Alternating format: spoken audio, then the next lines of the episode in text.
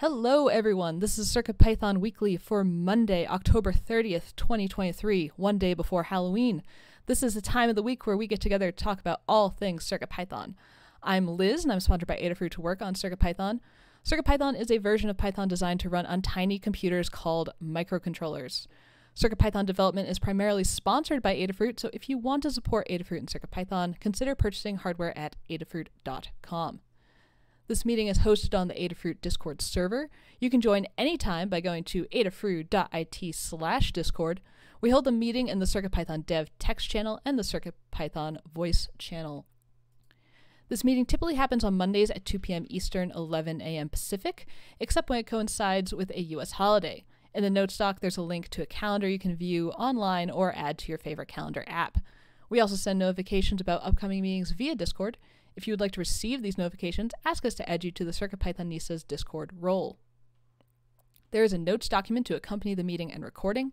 The final notes document includes timestamps to go along with the video, so you can use the doc to skip around and view the parts of the video that interest you most.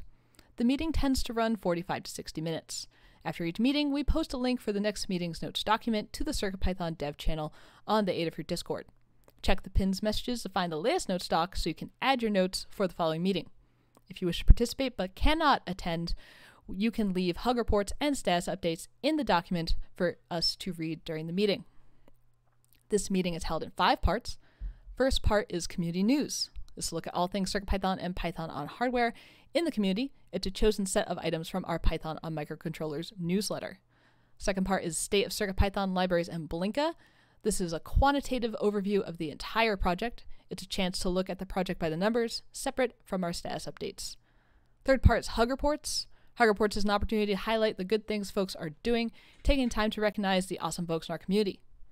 Fourth part is Status Updates. Status Updates is an opportunity to report on what we've been up to, take a couple of minutes and talk about what we've been doing in the last week, since the last meeting, and what you'll be up to over the next week. And the fifth part is In the Weeds. In the Weeds is an opportunity for more long-form discussions. These discussions can come out of status updates or be something you've identified ahead of time as too long for status updates. And that covers how the meeting will go. And with that, we'll get started with community news. And big headline, CircuitPython 9.0 Alpha 2, an alpha release for 9.0 has been released.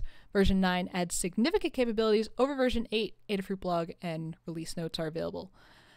Notable changes, merge updates from MicroPython v 1.19 all the way up to 1.21, expressive update to IDF v 5.1, and a few other things noted there.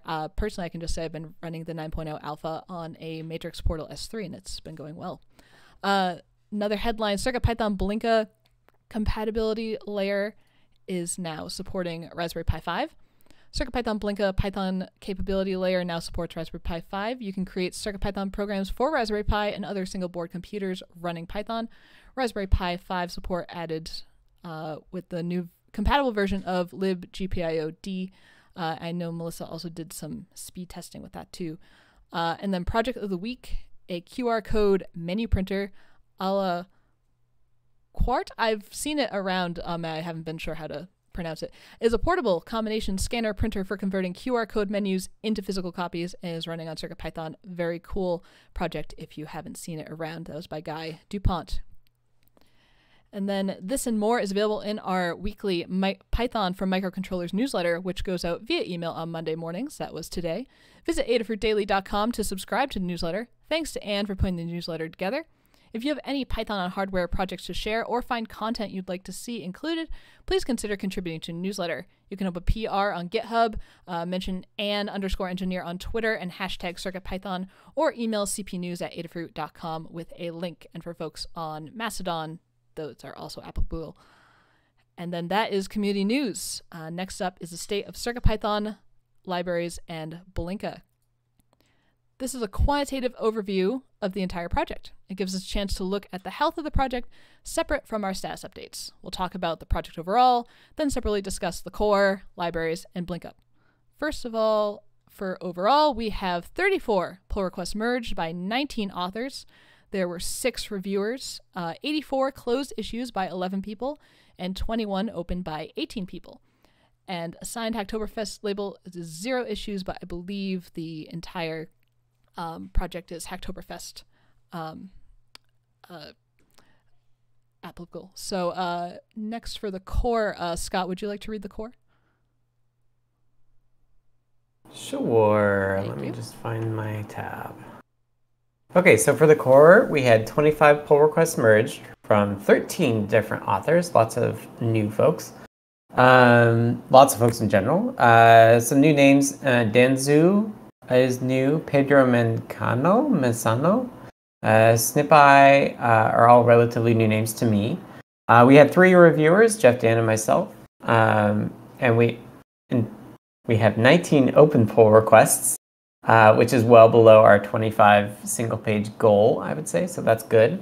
But a lot of these are the same, so as always, let's take a look at those if we can and try to get the older ones closed for sure. Issues-wise, we had 74 closed issues by 6 people, and 12 opened by 9 people, so that's what, 62 closed? I know that the vast majority of those are due to Dan's going over the long-term issues, which is super awesome. So thanks to Dan for that and all of the people involved in the issues. We currently have 671 open issues, which is obviously down from the 700 plus that we had. Thanks again, Dan.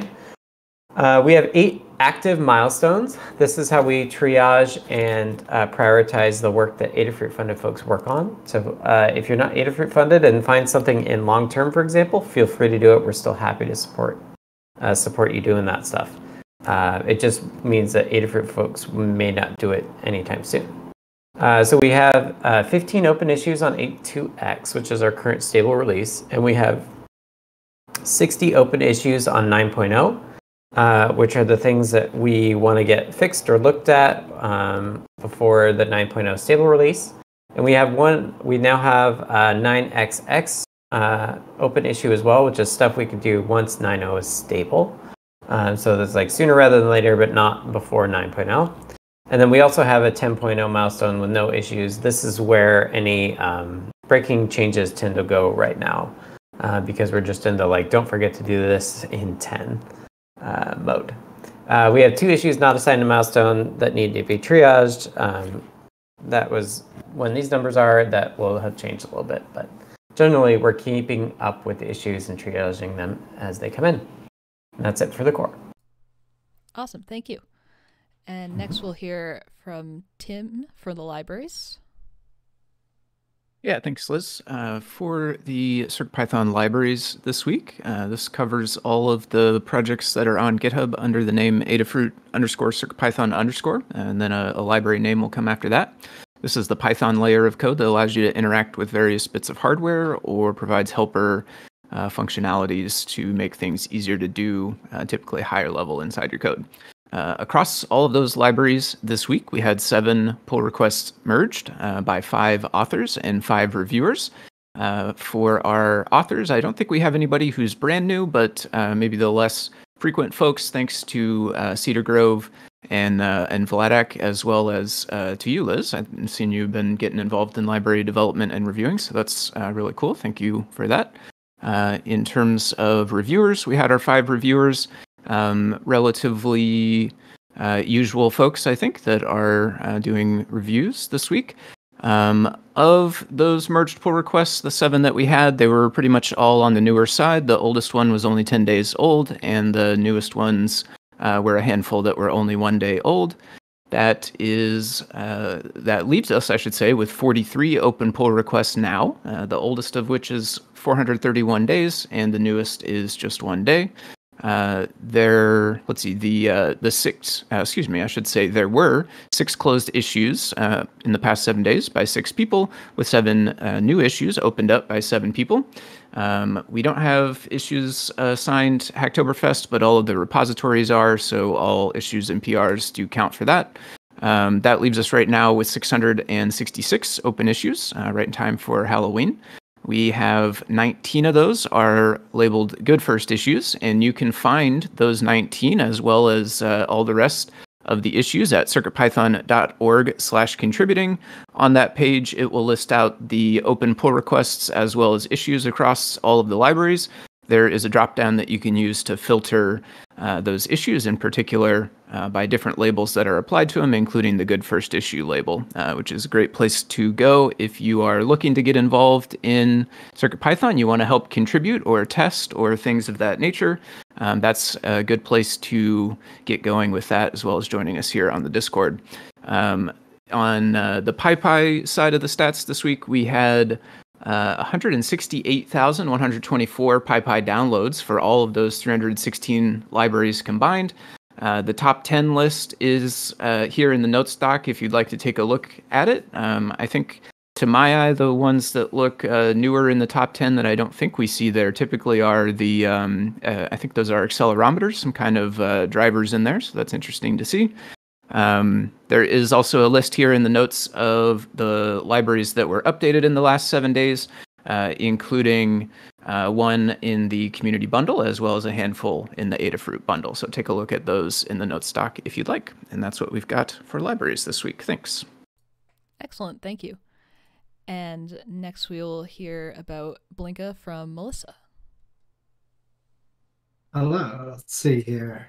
I lost my window. I found it. Okay. Blinka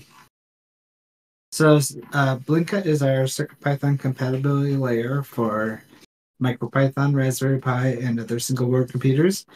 And this week we had two pull requests merged by two authors, myself, and I'm not sure how you pronounce it. It's spelled ANHMIUHV, and then two reviewers. There are currently 3 open pull requests amongst all the repositories, and there were 4 closed issues by 1 person and 2 open by 2 people. And we have 76 open issues remaining. There were 15,747 PyPI downloads in the last week, 8,799 PyWheels downloads in the last month, and we are now up to 125 boards. And that's it. Excellent, thank you. And that is the state of CircuitPython, the libraries, and Blinka. Next up is Hug Reports. Hug Reports is a chance to highlight folks in the CircuitPython community and beyond for doing awesome things. I will start, and then we'll go down the list alphabetically to give everyone a chance to participate. If you are text only or are missing the meeting, I'll read your notes when I get to them in the list. So I will start. I'm going to kick things off with a group hug, and then I'll be reading for Cedar Grove.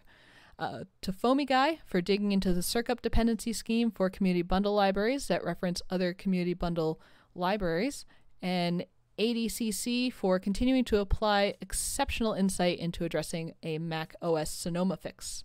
And now we'll hear from Dan. Okay, thanks for Maker Melissa, who helped figure out what was wrong with some broken library builds on Sunday and other broken builds. Thanks to FoamyGuy Tim for reviewing and releasing some updates I made to CircUp on Sunday, which was great because CircUp was broken at that point. Thanks to Jeff for some changes that he's working on to bring us closer to MicroPython, and he's working on these even while he's on vacation. He's doing it in his spare time, so thank you. Thanks to Deshipu for a quick fix for 9.0.0. There are some problems with module properties for keypad specifically, but it points out a general problem that we need to audit, a bunch of things about module types, about native module types. And thanks to Scott for fixing some remaining issues with the MicroPython merge and adding the warnings module, which is going to be really handy in the future. Okay. Awesome. Thanks, Dan. Next, we'll hear from Deshipu.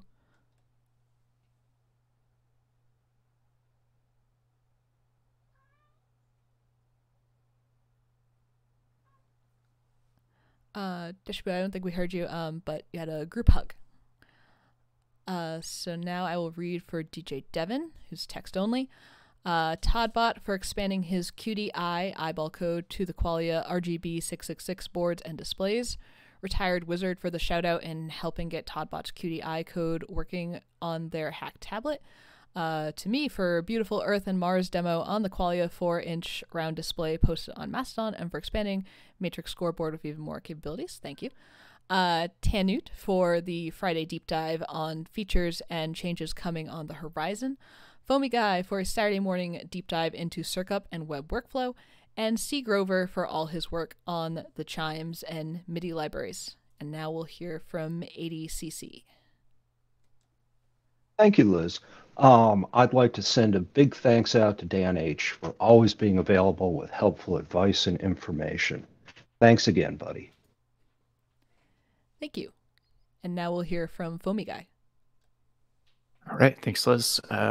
Echoing the last one, my first thanks for Dan as well for finding and pulling a specific old version of Nina firmware from a PyPortal, as well as another one to Dan for looking into the issues that were causing CircUp to crash and submitting a fix that fixes those and makes it more resilient to failed bundle downloads. Hug report to Vladek for submitting the a PR in CircUp to allow it to work with the web workflow. So devices that don't connect as USB storage can use CircUp with this new functionality, which is really cool. Thanks to Scott for continuing the DisplayIO evolution and splitting out the various different display types into separate modules. Thank you to Maker Melissa for working on the Pi 5 support in Blinka. That's really cool to see. And then my last one is outside of CircuitPython land, but I wanted to just say thanks to Sneak and John Hammond, who's a YouTuber. They put on a 24-hour Fetch the Flag event last Friday. It was the first time I participated in Capture the Flag event, and it was really fun. There were lots of interesting puzzles, and I learned several nifty tips and tricks from solving the ones that I actually managed to do. And that's what I've got for now. Thanks. Awesome. Thank you. And now we'll hear from Katney. All right. First up, I have a hug to Paul Cutler for a lovely chat and some great ideas, to Dan for keeping me in mind with regards to some science updates, to you, Liz, and Noah for a great and informative chat, to Melissa for some excellent regular chats, and a group hug for everyone. Thank you. Apologies if anyone heard some background noise. My cat just demolished some stuff. Next, we'll hear from Maker Melissa. Hello. I wanted to give a hug to Dan for helping out with an issue causing library builds to fail, to Katney for some great chats, to Anne for a quick review of the CircuitPython boards, and a group hug to everyone else. Excellent. Thank you. And now we'll hear from Michael Pakuska, who's text only, so I will read. Dan for explaining an issue of GitHub builds connected to Python 3x being changed from 3.11 to 3.12, and to Jepler for adding support for REPL.py that I suggested some time ago during a meeting. I somehow missed that it got merged and learned only a few days ago from the Adafruit blog. And now we'll hear from Scott. Hello. Liz, thanks for iterating with me on the new CircuitPython library APIs that you've been working on. Hug to Dan for a lot of things, but first, leading 3 MicroPython merge efforts, going through all the long-term issues, and fixing lots of stuff over the weekend. And last up, thanks to Deshipu for fixing the keypad property stuff that I missed. I'll have to figure out why I missed that. Excellent. Thank you, and thank you for helping me out with the learning the CP library API stuff. Mm-hmm. All right, and that was status updates. Next up is In the Weeds. Oh, no, I'm so sorry. That was Hug Reports. Next up is status updates. I had scrolled down too far. So status updates is our time to tell folks what we're up to individually. I will start, and we'll go through the list alphabetically. When I call on you, take a couple minutes, talk about what you've been doing since the last meeting and what you'll be doing until the next meeting. This is also an opportunity to provide tips and tricks relevant to what people are working on. If a discussion becomes too long for status updates, we can move it to In the Weeds. And with that, I will get started. So I've started working on a space clock project with the 720 by 720 round display, the 4-inch one that's in the shop with the Qualia board. Project's going to display coordinated Mars time, MTC, and Earth time in the time zone of your choice, but with an analog clock face. So you'll be able to switch between viewing Mars time and Earth time. Right now, I'm in kind of the beginning phases of the project, researching how MTC is calculated, making sure the images look good on the display, and figuring out how the math will be involved for having the clock hands move to correct positions. And next, I'll read for C. Grover. After building a custom PCM 5101A I2S DAC breakout for stereo line output, I've been looking into how to use it to send Eurorack CV control voltage signals from SynthIO, such as LFO and ADSR envelope waveforms. The I2S DAC is DC coupled and is capable of outputting frequencies of well less than 1 Hz, including DC voltages from -3 to +3 volts. It's looking like a new SynthIO CV object will be needed. Expecting that the new object could be made to be compatible with traditional analog DAC and audio PWM IO outputs as well. That sounds very cool. And now we'll hear from Dan. Okay, hold on. So I released CircuitPython 9.0.0 Alpha 2 last Friday. That's the first alpha in 9.0.0 that has a real release. We know of some things that we want to fix right away, so we'll probably have an Alpha 3 really soon. As mentioned, I reviewed all 600 of the long-term issues and closed about 50 of them and asked a few people about a few other ones. And so that cut down the long-term issues by about 8% and refreshed my memory of all of those. It took like 3 hours or so to do that. There were a lot of build problems over the weekend because GitHub continuous integration started having Python 3.12 as the default version of Python, and there are enough incompatibilities that it caused a bunch of things to break. So we pinned some things to 3.11. The uf2conv.py utility needs to be updated, because it assumes something that is not true anymore in 3.12. And there's also some stuff about setup tools that's not true anymore in 3.12. And this caused a bunch of things to break. And Melissa and I fixed these. That worked out okay. I also updated CircUp so it doesn't break so quickly when the bundles are messed up. If the bundles are missing or something, CircUp used to just give up. And now it will, if you upgrade to the latest version of CircUp, it will try really hard to use something that it's already downloaded or download what it can. So go ahead and update CircUp. So that's pretty much it. There were a whole bunch of connected bugs, which is like there were a cascade of things. And every time I went down one path, I found something else that was broken. So, but I think it's all okay for now. And we need to eventually make things work with Python 3.12 properly. Okay. Awesome. Thanks, Dan, and thanks for all your work on all of that. Next, we'll hear from Deshipu. Okay, I think I fixed the microphone. Okay, thank you. So, unfortunately, I gave up on the touch version of the keypad. I simply don't have the experience with C and with microcontrollers to pull that off. Sorry. I tried different things, but it doesn't really work the way I was hoping. Maybe someone else can try it. But, I'm still looking into the speech module from the MicroPython on the micro:bit. That's basically from Commodore 64, and it works on the micro:bit, so there is no reason why it shouldn't work on CircuitPython. I just have to figure out how to connect it internally.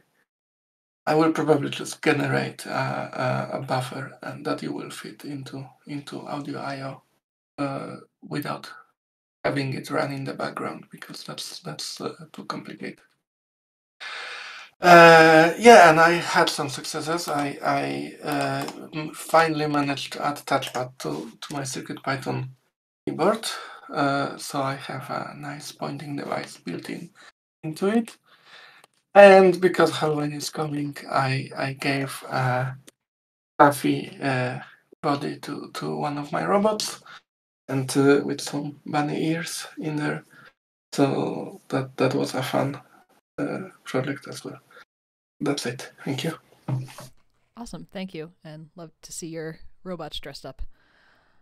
So next I will read for DJ Devin. Purchased two Qualia ISP32 S3 boards and 4-inch round RGB 666 displays. Modified Toddbot's QDI code to work within a couple hours. There are pros and cons to the 720 by 720 display. Bad thing is there's a lot of pixels to draw, so the performance ceiling for FPS is much lower than, say, the 2-inch RGB 666 display. The display itself has gorgeous image quality that looks perfect for CAN bus and automotive gauges with vector graphics. There are many new possibilities to be explored with the RGB 666 displays, but the sheer size of the larger displays will require performance concessions for most projects. And next we'll hear from ADCC. Thank you, Liz. All right. So got pulled back into the macOS Sonoma issue, but that's a good thing. We've had some new useful information that indicates that if the file system is larger than 8 MB, it works around the problem. So now the issue is trying to find a way to fake up a greater than 8 MB file system to satisfy Sonoma. Along the way, I found the root cause of a long-standing issue where CircuitPython was not able to mount on Android. Turns out that CircuitPython reports a fake MBR with a partition code that Android does not support. Simply changing that code allows Android to mount CircuitPython, and that includes FAT12 file systems. Before a poll, we're going to need to test this on a number of OSs to make sure that changing that code doesn't cause anyone else to break. And finally, I've had no progress on the Bluetooth support for Raspberry Pi Pico W this week. And that's it. Back to you. All right. Thank you. And next we'll hear from FoamyGuy. All right. Thank you. So last week I did a lot of testing around various versions of Nina firmware. I also did for the first time figure out how to build the Nina firmware.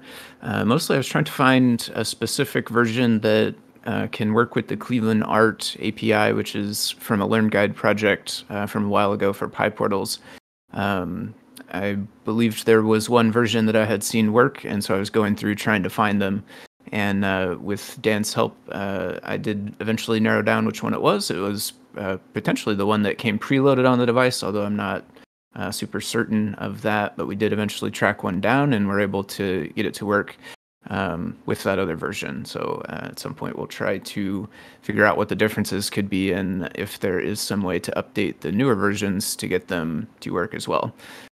While I was doing testing on that, a different issue exposed itself in the same project. An issue with the bitmap label was occurring where sometimes it would crash because it was trying to blit pixels inside of a bitmap to some out-of-bounds ranges. I think it's based on the specific font that's used and then like which position the characters appear in. It's there was one of these issues that popped up that I found a pretty easy fix for and submitted that, and that solved it in some of the cases. But it turns out there must be some more of those cases caused by different triggers because those crashes are still happening. I'm working now. I have it running on my PyPortal here, and I keep clicking it every time it's done loading to try to find one that causes it to break so that I can then go back into bitmap label and fix whatever the next out-of-bounds issue is inside there.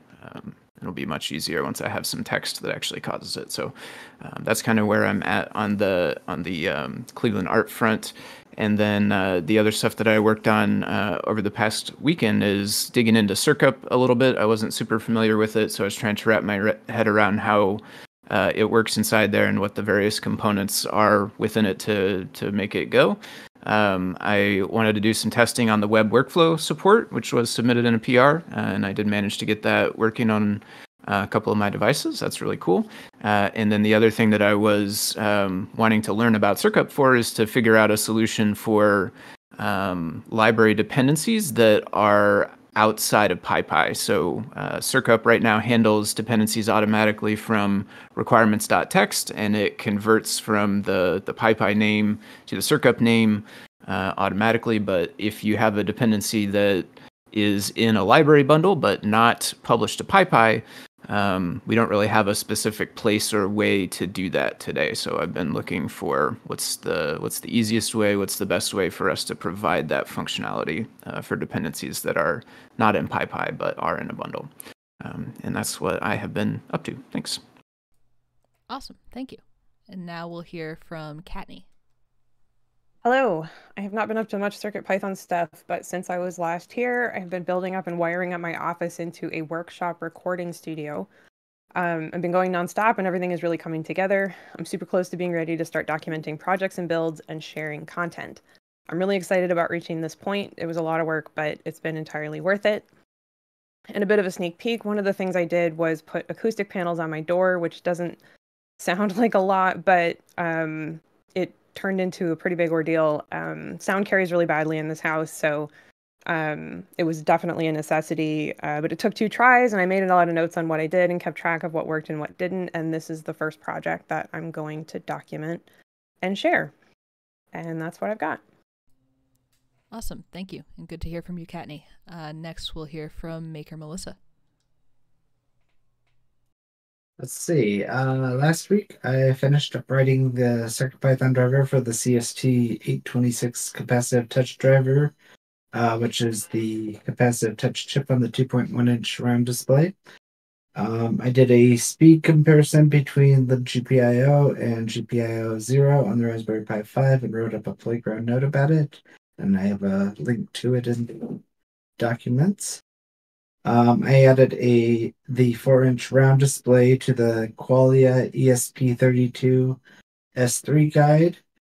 I added a bunch of new boards to CircuitPython.org. There was like 19 new boards for CircuitPython and 3 more for Blinka. Or maybe it was actually 4 for Blinka. I helped out with fixing an issue that was causing library to fail when building, because as Dan had mentioned, they had bumped up to 3.12 if you just specify Python 3 in the GitHub actions. This week I'm working on writing the Arduino driver for the CST826 touchscreen, and then I'll probably do guide updates and continue to try to find some solutions for bookworm issues. And that's it. Awesome. Thanks, Melissa. And now we'll hear from Scott.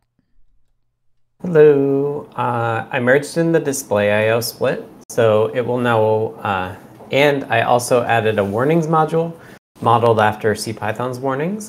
So if you do like import displayio.display, it will print out a warning, which will give you a heads up that in the future, in 10.0, we'll be removing it.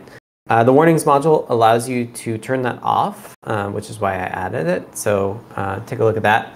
And give me feedback if you think it's actually, well, it's not helpful now in my opinion, because 8 is still out there and it doesn't have the split. But let me know what you think about having those warnings and how hard it is to turn them off, that sort of thing. In similar news, I added a friendly error for .show. So this is nice and relevant because you can change it immediately, and it just tells you how to change it. It tells you to use root group. It does not work. Whereas with the DisplayIO split, the old way of doing it still does work. It just also prints out a warning. You can also set it to raise an exception. So if you see warnings and you actually want to figure out where they are, you can actually set them to do an error instead, which is really handy.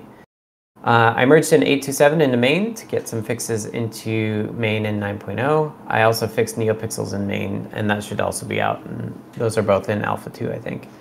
And I did a couple cleanups after the 120 merge. I'm picking up the split heap work, and we'll finish it this week, and it'll go out in the next Alpha or 2. The idea with this is that we always have a heap outside of the CircuitPython VM. And this is really useful for anything, any allocations that we need to do that will live longer than the VM and will potentially be passed into other libraries like Protomatter as well. So it's looking really good, but it is going to change the behavior of GC mem-free, so be aware of that. And it's possible that the projects that are on the cusp of running out of memory will work differently. So I'm really curious to get feedback about how well this ends up working for folks. I was going into this work with the hope that we could remove the limitation on how many displays are required, but I think that I'm going to punt on that for now. This work is really handy for things we know we need outside of the VM, but displays and like I2C and SPI buses are used for displays, and it's not clear how to handle the case where like you may or may not need it after the VM. So I'm just going to punt on that in the short term, and we'll iterate on the split heap stuff as 9.0 matures. And that's it for me. Great. Thanks, Scott. And with that was status updates. Next up, we're going to go to In the Weeds. In the Weeds is an opportunity for long-form discussions that either come out of status updates or that folks have identified ahead of time. If you have any In the Weeds topics, please make sure they get added while we're discussing other things, so we're not waiting around to see if anyone has topics. However, today there is a cornucopia of topics. So first, we'll hear from FoamyGuy.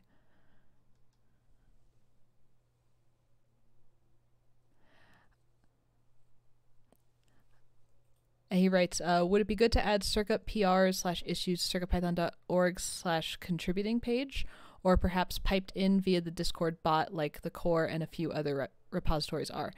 I think currently these don't show up anywhere outside of the standard GitHub notifications, which makes them a little easier to fall through the cracks. And Dan adds, I would like to add CircUp and a few build tool repositories to the CircuitPython dev notifications. This is easy, and I'll do it after the meeting if there's agreement. Works for me. Yep.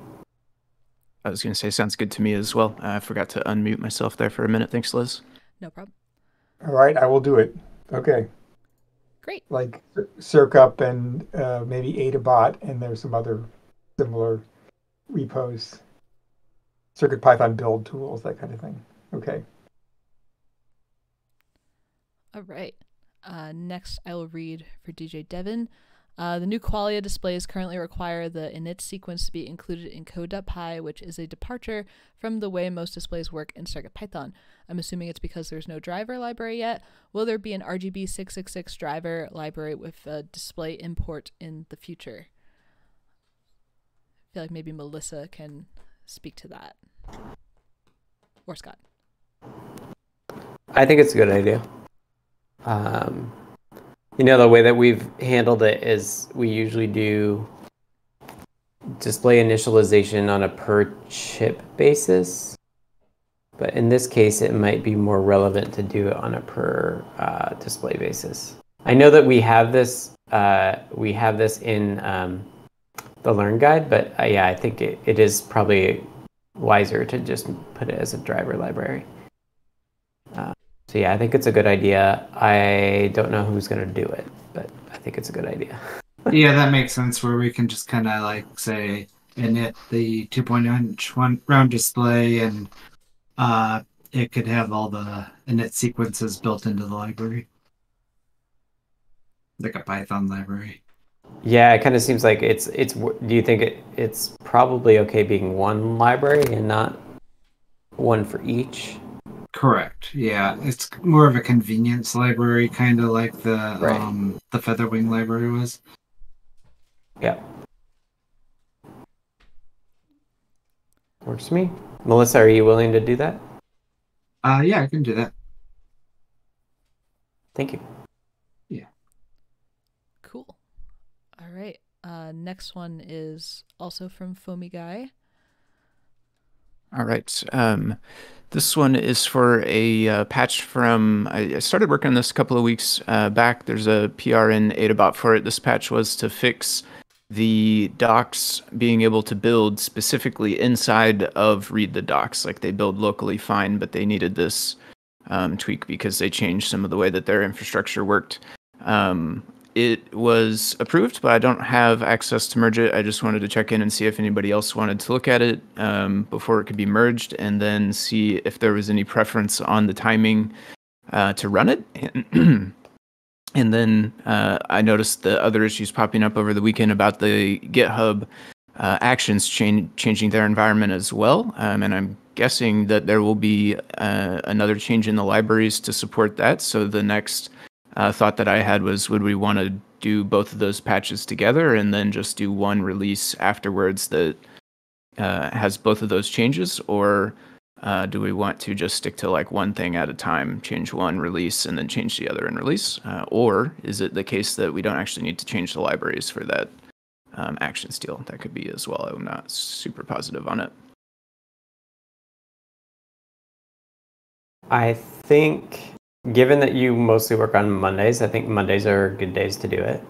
Yeah. They're also good in the sense that like the folks that work all week will be around to clean up anything that has an impact as well. So generally, like earlier in the week is better for doing stuff that might have consequences. I don't think you need two releases, but I think you probably do want one just so that like your diffs are clean, kind of throw out for other changes, if that makes sense. With both patches, so like do the patch that's in, and then once we make a patch for the version of Python, kind of apply those both, and then do the one release after. Yeah, yeah, and if there's too much time between them, you can always just do two releases. That's fine too. Okay. But there's often like a backlog of changes that turns into a release. So if those things are separated, patching versus releasing, I would just do it in a single release. Okay, cool. I will. I'll poke around with the libraries a little bit. It sounds like it's just a matter of changing inside actions. So I'll work on like a draft PR, and we can hash out anything there that needs to be different, and then get a patch spun up from that one as well. Thanks. All right. And next we have Dan. So because of the troubles with bundles over the weekend, it's still the case that the CircuitPython org bundle, which is not the community bundle, is missing a 9x bundle. And in fact, it hasn't had any libraries added to it since 2021.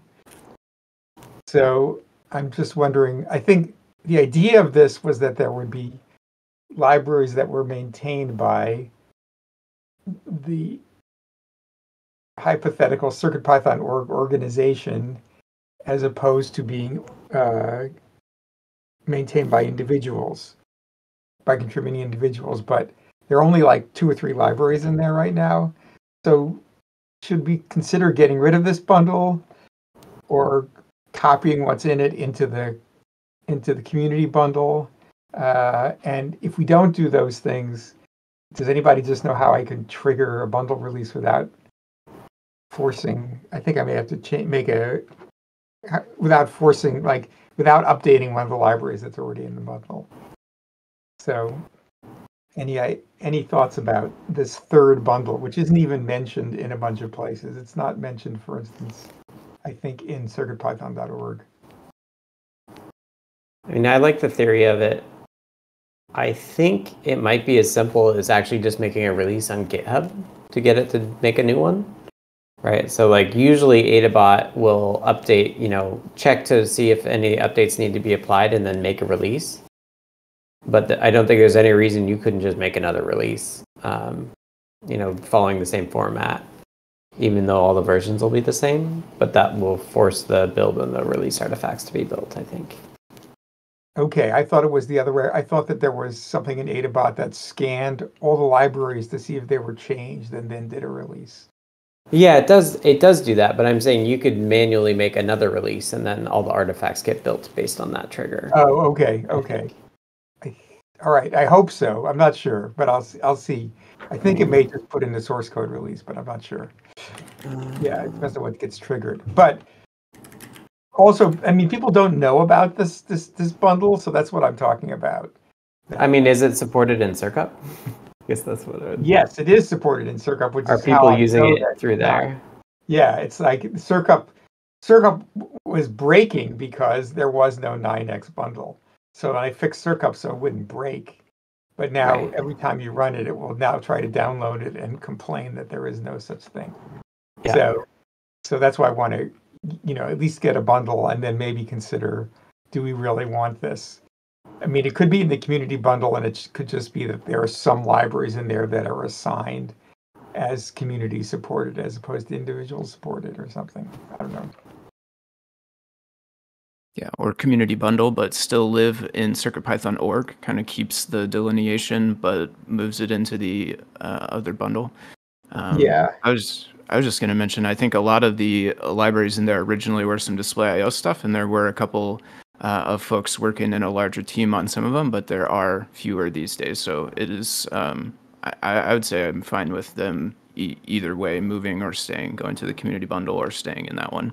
And I will also offer up, if you do have trouble getting it to build, I'm willing to poke around on that as well. So if you give it a try and it doesn't work, and you want to have somebody else look into it, I'd be happy to do that. Sure, thank you. And I think it may be possible to make a build. I forget what it's called, some kind of build action, manually triggered build actions.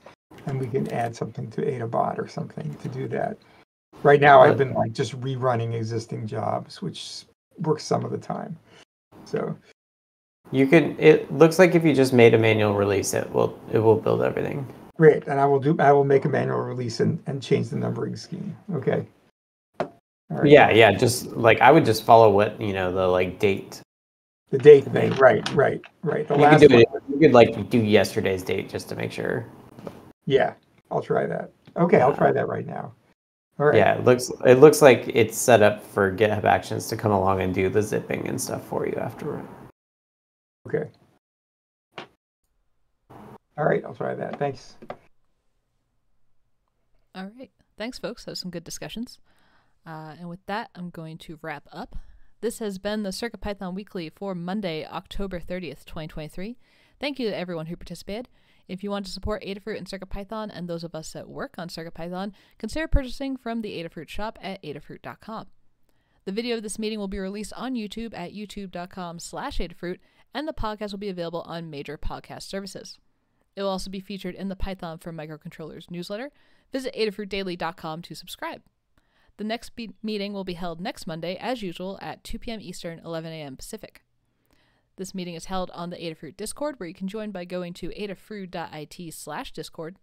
To be notified about the meeting and any changes to the time or day, you can ask to be added to the CircuitPython Nisa's role on Discord. We hope to see you all next week. Thanks, everyone.